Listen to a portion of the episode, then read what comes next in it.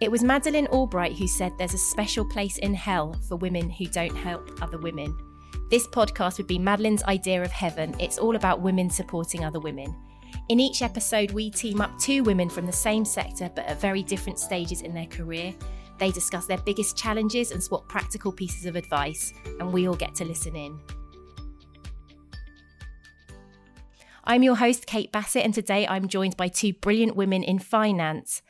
First, we have Shona Baijal, Managing Director of UBS Wealth Management. She joined the bank as a graduate and in 2013 became the first woman to be promoted to MD. She's a fierce advocate for more gender equality and inclusion in the sector. We've paired Shona with Juliette Souliman.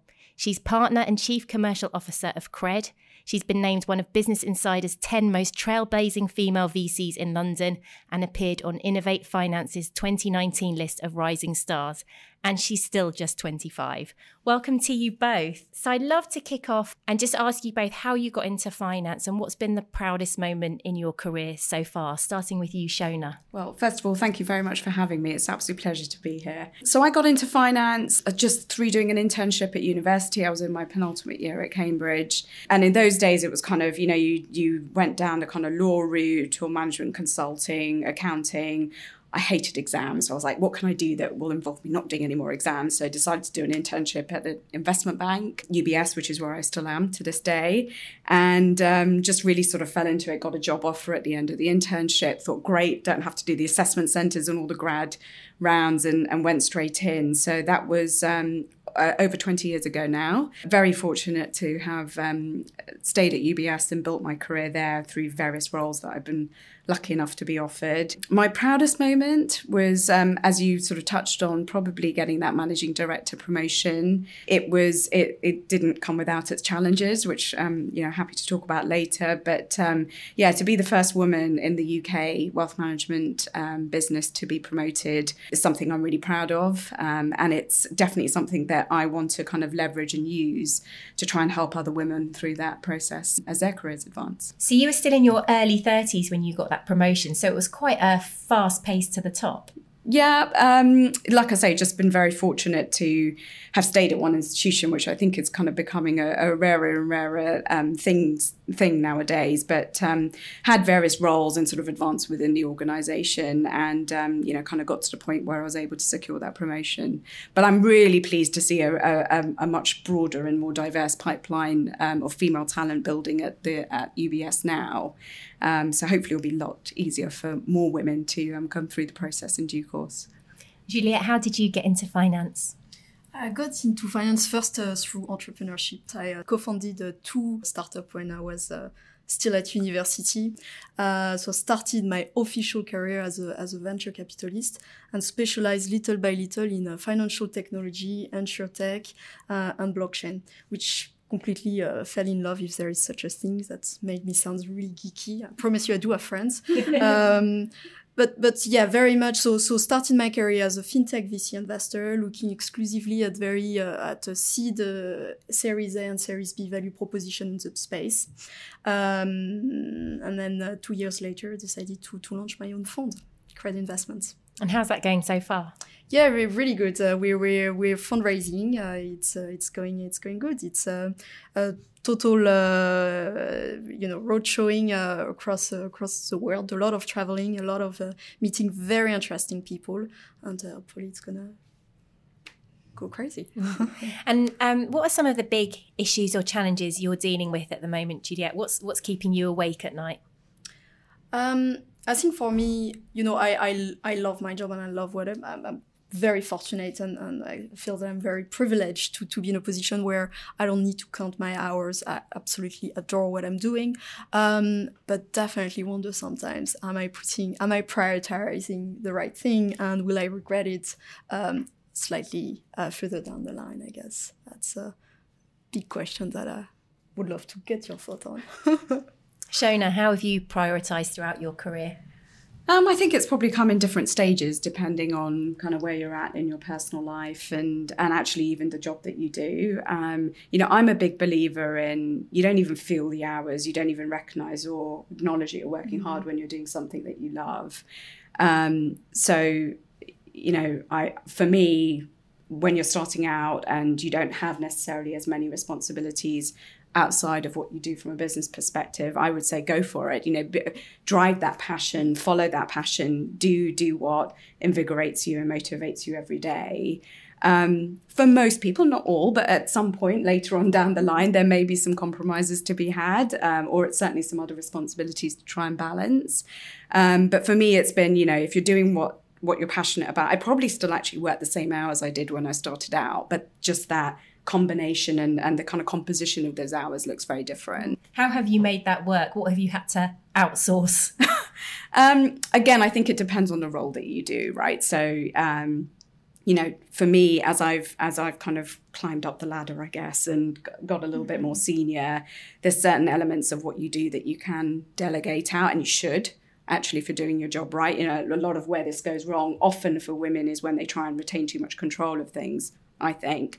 So it is about learning how to delegate. Um, I think technology has a really important role to play um, for men and for women, actually, in flexibility and that right composition of work hours that works for an individual.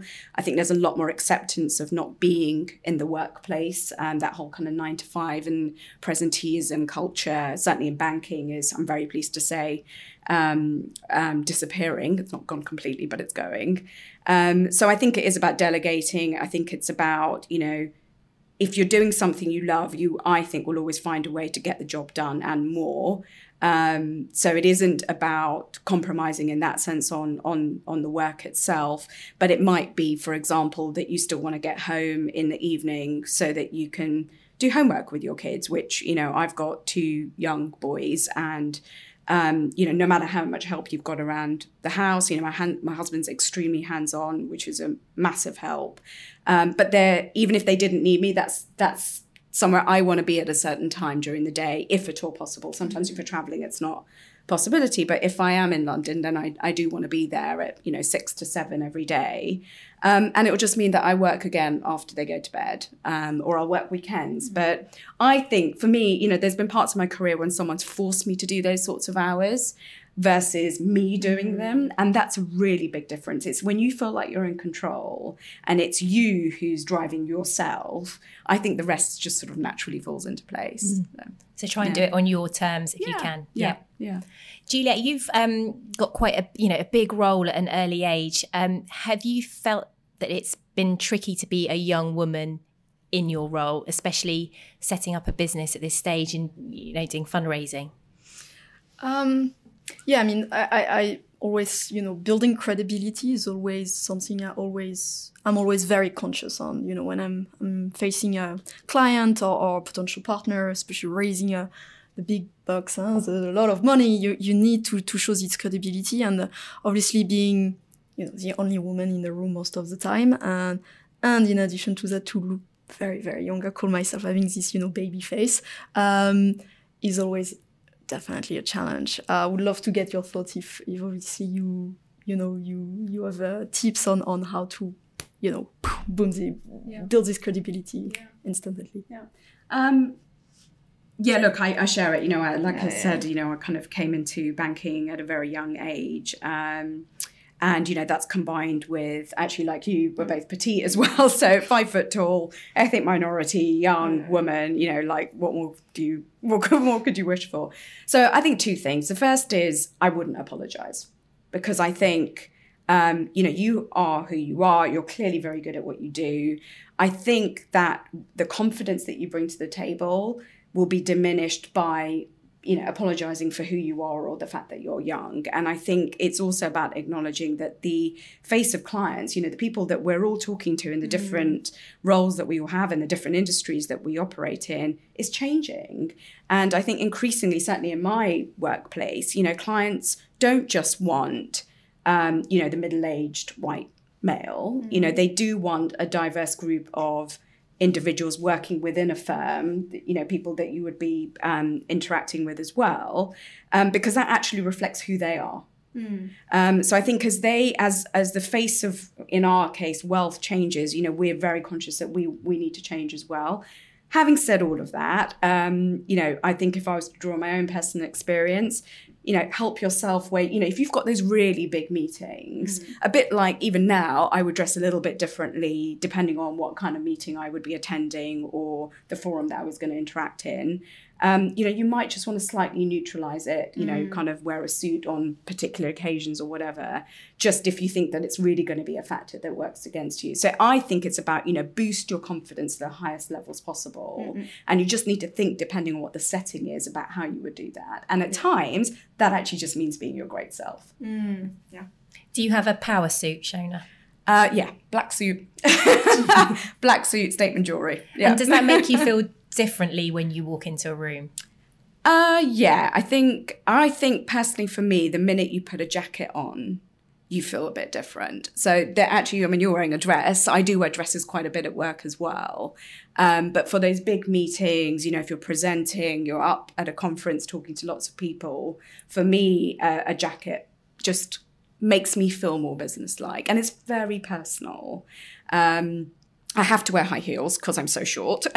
so that's that's a non-negotiable. Um, but yeah, I do feel different, and it's just about confidence. Mm. Um, I don't really mind so much about how people perceive me anymore. Um, that and that doesn't that probably sounds a bit kind of boastful, but it's not meant that way. It's more about how mm. I feel in myself. Um, and making sure that I'm just bringing my best game Mm-mm. on that particular day. And do you think your work style has evolved over time? Yeah definitely. So probably made loads of mistakes early on. So kind of completely over over kind of um, compensated and sort of neutralized how I dressed in the beginning, partly because of that mm. age factor, which I was very conscious of. And going to my point, I wish I'd been less conscious of. Um, then probably kind of settled more into my career and you know got quite kind of fashion conscious um, and now probably it's a balance of the two. It's a blend of the two. So, you know, kind of nicer, higher quality things in my wardrobe, um, which I can always rely on to kind of fulfill certain roles. Um, I think jewelry is a really important for me as well. Mm-hmm. So that's a way for me to express myself. Um, but I'm a big believer in actually being who you are at work, in in how you conduct yourself, how you articulate yourself, um, but also how you present yourself as well. So that's probably something that stayed true all the way through, but just kind of manifested itself in slightly different ways. Juliette, do you think workwear matters? I think it does. Though you you're asking the the wrong per- person in terms of uh, I'm, I'm, probably the worst in terms of fashion. Uh, my, my, family is in fashion and I'm the black sheep of, uh, of, of the family and went into finance uh, and the startup world as well. So it's like the combo of, of bad taste and, and uh, I've got the Frenchness that saves me sometimes. I can just put it uh, on the fact that I'm French. But um, I think it does. You know, it's uh, you have so limited data point when you meet a person and the way that they picture themselves and decide to picture themselves is for me, at least I do judge not in a, in a in a condescending way but just like okay this is how this person decided to picture themselves to me and so 100% i do think that is super important to to be conscious at least to the image that you might reflect to the world mm-hmm. so yes um, Shona, I want to come to you um, as a, a, managing director. Um, what what are the big challenges that you're facing at the moment? What keeps you awake at night? Well, aside of the the business side, where there's there's plenty of challenges on a daily basis, um, I think from a personal perspective, and I recognise that this is probably a very nice problem to have, um, but I've um, achieved quite a lot in a short space of time, and not having to move companies and who you work for actually means that there's been kind of no sort of stop start element to it either. Um, and like I say, very, very grateful to have found a, a wonderful company that I've been able to um, develop my career within. But that's ended up with me um, still in my early 40s, um, thinking about probably another 20, 25 years of working life and what that's going to look like and how that's going to develop and um, evolve. And a lot of it's about me. I know for me, one of the big factors is coming to work and being challenged and making sure that I'm learning. And um, you know, you've got to think about then, you know, clearly the, the higher up you go in that pyramid, the more limited the roles become. Um, so it's just about you know strategically how you evolve and develop your career uh, when you've got still quite a large part of it still to go. Mm. Juliette, do you have any tips around reinvention. I think you should do business investment on the side and, uh, and get into this investing uh, world of a startup or even start your own ventures. Uh, that's what uh, I would think of, I guess. Right. Okay. are you a business angel yourself? Well, yeah, I mean, working for a bank, it limits you a lot yeah, in terms of just from a compliance yeah. point of view, what we can and can't do. But I mean, it's interesting, you know, one of the things I'm trying to think about is sort of triangulation. Yeah. So, you know, how can you contribute back, not just to the firm that you work with, but also to the wider kind of society and community. Mm. You know, maybe there's a kind of governor role or some sort of non-exec type role, which um, the bank tends to be more supportive of. Um, but again, we just allow you to have that kind of broader outreach and mm-hmm. and a way to contribute over and above what you do. And in terms of, of contributing and, and helping wider society, what are you doing to help support and lift other women? My big effort sort of started by looking at ourselves internally and thinking about how we can um, hire more women, how we can develop the women that we have, how we can retain the women that we have. Um, but that then very quickly turns into okay, well, if we look better as an organization, um, how are we communicating that and how are we positioning that ourselves to the outside world? And you know, again, going to what I spoke about earlier, you know, the the face of wealth is changing at a phenomenal pace um, the amount of wealth that's now being created in um, female hands globally is growing at a double almost the pace of, of men. Um, so we have to think as an organization about how we are going to appeal to female clients. And the truth is, you know, we've spoken to a lot of women, some of whom are already clients of ours, some of whom aren't. Um, there's a lot of work to be done um, to really acknowledge that, you know, what we're not saying is that you need a completely different kind of bank or different bankers even to talk to female clients, but you need to be aware of the nuances. And there are just some facts like women outlive men, they tend to be more risk averse um, you know, they tend often to not be as well prepared for some of the big life events that they're going to have, like being what we call a suddenly single. And you've got to acknowledge them in in how we communicate to those women. Um, so that that's you know, like I say, the kind of crux of our effort is really to challenge ourselves to think about how we can do both well together. And there's a lot of work to be done um, to actually turn the dial on this. The good news is the delta is quite significant, um, but there's a lot. You know, they, we're sort of talking about turning a super tanker here. One of the things I'm really proud of is now a kind of growing effort within my industry in general, where firms who technically are, should be competing with each other are actually coming together and collaborating um, for the greater good of of trying to talk to women about their wealth and help arm them, help them feel more financially confident. Juliette, what are you doing to move that super tanker? Well, personally, massive advocate of of um, uh, you know a more balanced uh, access to to funding. Um, I find the, the, the data shocking and appalling. To be fair, you know, last year uh, for every single pound uh, in the UK invested into venture capital invested into uh, into startup, less than one p went to all female funded uh, company. That's against 89 p uh, for all male. It's just crazy. I mean. Uh, and if you think about what it means, right? Like, and uh, might be a bit of an ego uh, from a VC talking here, but you know, the venture capital work is to invest in the startup of today that are going to become the, the, the company of tomorrow and uh, we're we are creating white male company of tomorrow. And this is freaking scary, I think, and also freaking boring. I want uh, to to uh, to my friends and my family and my my, my future children, if I do have, uh, to to to to be able to to work for for cool companies that are diverse and inclusive. I think, yeah, I'm a massive advocate for for access. So I work quite a lot with uh, educating women to understand what it's like to raise from VC because it's a very shadow and opaque world to be fair like how do you raise money from from VC because there is no phone number and there is no handbook to be fair.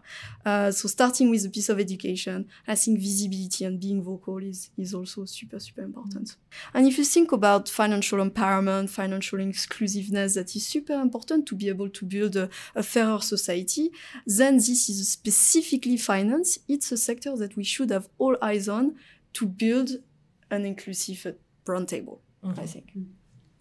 Um, I know you both have big roles and um, limited time, so I'm, I'm, wondering how you both stay sane. Shona. Oh, that's easy one. Um, I go and spend some time with my kids. Yeah. Um, uh, they are just such a great leveler, honestly. Um, you know, I like I mentioned, I've got two um, boys. They're ten and seven. Um, You know, my heart beats for them. As much as I love what I do, I love my husband, but um, everything I do comes down to those two little boys. Um, and you know, they know that mum's got a job and she puts on a suit sometimes and goes to work in the morning, and sometimes comes home and is a little bit stressed, but they don't really know. They don't really understand. And you know, when you go home, you know, you change your clothes and it's it's all about them, right? It's all about helping them with their lives and, you know, kind of kicking the ball in the garden. And um, for me, that's just the perfect, you know, I've had some really, really stressful days and, you know, times when, you know, work is just tough. Um, for lots of different reasons. And um, it, they're just the perfect antidote because they just force you to switch off. Um, you might switch back on again once they've gone to bed, but that for me has just been yeah, that's that's always a solution. And on those really tough days, um, other than kicking a ball around with with your sons, um, who have you turned to for advice along the way? Have you had mentors in your career? Um, yes, I have. Uh, different um, individuals, probably as my career's developed. Um, sometimes men, which I think is, uh, you know, actually, I think it's probably a more established route for a woman to look for a female mentor. But, you know, I've had some very, very supportive, trailblazing men throughout my career, um, some of whom have, have really helped me try and navigate that career at the organization. Um, and I and I am actually a big believer in getting the men on board. You know, if we talk about turning that super tanker and really turning the dial on this, you know, the women need to be there. Often the women are at the forefront, but until you get those men engaged and on board and um, not just talking the talk but walking it, um, I, I don't think we're going to really make tangible progress. Um, so from a business perspective, definitely mentors. Um, and you know i think that whole kind of personal boardroom concept and kind of thinking about you know who do you surround yourself with in a corporate environment who it isn't necessarily about you know those people uh, supporting your advancement. But you know, who do you really want around you? Who's your inner circle that you can consult? Who can you lean on when you're just having a bad day or you really need some meaningful advice, etc., etc. So I think for women that doesn't naturally come. Sometimes you can be quite mm. time poor as well. Um, so thinking ahead about that and being a little bit more strategic about that, um, I'm a big believer in. And then at home, I know it's cliche and it's really cheesy, but my husband, um, you know, he's we've we got married very young, so we've kind of grown up together. Um, but I don't think there's anyone who understands me the way he does. Um, and he's often the one that I'll kind of, you know, it needs to come at the right time. I, I actually need my own personal space quite a bit as well, which I think he's figured out. Um, but there will definitely be a moment in almost all of the big kind of um, obstacles that I face or challenges that I face when I'll turn to him and just ask for advice. Mm. May not follow it, but listen. Yeah. Juliette, who have you turned to for support and advice? Uh, yeah, definitely um, mentors. Um, many, many mentors actually, and also male and uh, male and, and, female. And totally agree with your point. I think it's super important to to have this. I mean, it's uh, bo- both of our world, and uh, we need male to be to be helping us if we want to reach uh, this this equality uh, stand. Are you ever able to switch off? Yeah, I, I'm capable of literally not having my phone for two days, which by the way, my business partner hate me for. Uh, but for me, it's completely out of technology. I do a, a long trek, uh, long distance trekking, take a backpack, a map, no phone, and uh, switch off wow. of the world. Shona, do you ever switch off? I was hoping you weren't going to ask me that. Um, no, but again, it's my choice. Um, you know, obviously, you're you're switched on to a different degree when you're actually at work in the office. Um, but it's really my choice probably to stay connected. You know, we don't force employees to have their blackberries with yeah we still use blackberries um, blackberries with them when they're on holiday or even in the evenings. But uh, for me it's always been i think part of it's role dependent but i'd rather be connected. I'd rather be aware. I've got an amazing team around me as well. Um, so it isn't necessarily the case that you know being in touch with work is stressful. I'd almost rather it be that way, um, just so I'm aware of what's mm. going on, even if it's from afar. Um, I am at the moment trying to do a digital detox one Friday evening a week, and it, it's kind of not working. You have those new, those new boxes where you can put a code, you know, and uh, it locks your phone Yeah, for like yeah, an hour yeah. and you can't touch Yes, it. You can't yeah, you need to get one of those. Yeah, but this is where kids are quite useful because once you tell them, they will be the first Oh. ones to remind you. They're like, "Mom, you're on your phone again." Yeah, it's a great leveler. yeah, exactly. So. Um, are there any practical tips that you would want to pass on to other women to help them in their careers? Juliette. Yeah, I, I think for me, uh, seek discomfort. You know, um, I see, I, I see the outcome of every choice that I make in a very pragmatic and mathematical way. Actually, I see, you know, in a in a very normalized way. You have those two long tails and this bell curve, and if you never take an, ab- if you want abnormal return and to be on those long, this long tail, you need to be abnormal in your choice and in your way of living and taking that risk. Well, don't get me wrong, you you might end up in this nice uh, long tail of success, but as well of this not so nice long tail of failure. But if you want this uh, abnormal return, uh, you need to seek discomfort. You need to be abnormal. Exactly as well. Yeah. Would you describe yourself as a risk taker? Uh, 100%. I live for risk. I love it. Where did you get that from? What influenced you early on? Uh, I, I, I, you know, my, my parents are both uh, or what you call in France artisan commerçant, which means they have a small boutique shop of fashion, uh, as mentioned before. But uh, I've always seen them, you know, uh, uh, work so hard, but at the same time getting the fruit of their labor, but and sometimes not. And, and I was fascinated by this independency. Um, uh, and yeah, this ownership of success and as well of failure. And I think it's it's thrilling to be fair. So yeah, I love risk. I love taking risk. Shona, what influenced you? Um, so mine's probably a little bit of a sad story, but you know, one of the things I've realised is every time you talk to a woman, almost always it will relate back to something that's happened in her personal life. It can be good, sometimes it can be bad. Um, so for me, um, I actually lost my father when I was very young, um, and I'm, I think I mentioned to you before. My my mum gave up um, her work. She was a qualified accountant when she had me.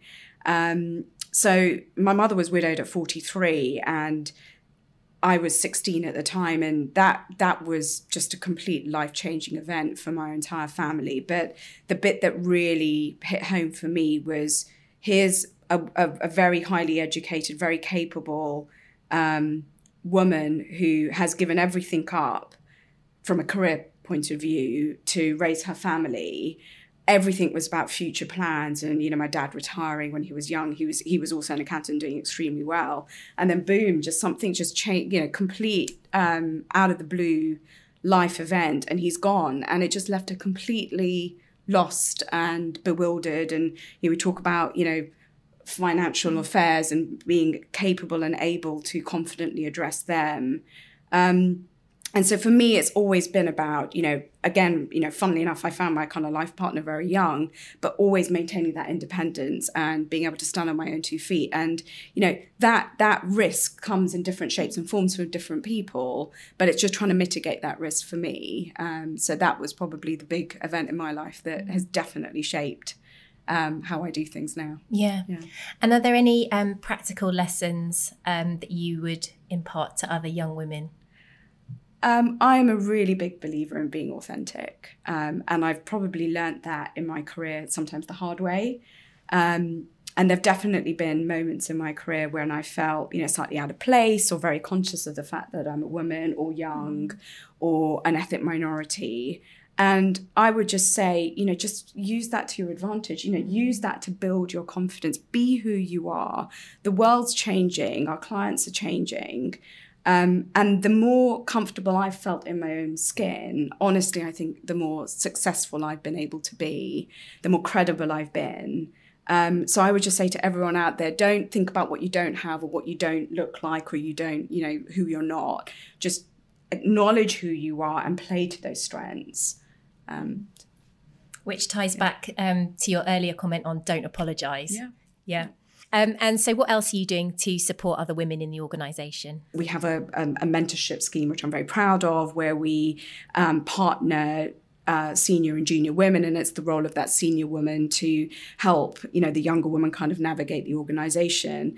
But I actually think there's a lot to be learned from the, the younger cohort as well. And so we actually have something called reverse mentoring, where, it, you know, it's more about that senior woman being in listen mode and, the, you know, kind of really leveraging the knowledge and the experiences and the insights that that junior woman has um, coming into the organization and then developing through the organization. I think that can be incredibly helpful. Really, really really powerful. So, on that note, be authentic, seek discomfort, try and have a digital detox, build your personal boardroom, get the men on board. Thank you both to our two fabulous women in finance, Shona and Juliette. Thank you. Thank you. We hope you enjoyed listening to this episode of Pay It Forward. If you loved it, make sure you subscribe and please rate and review us to spread the word and pay it forward. For any links and key takeaways, check out our session notes.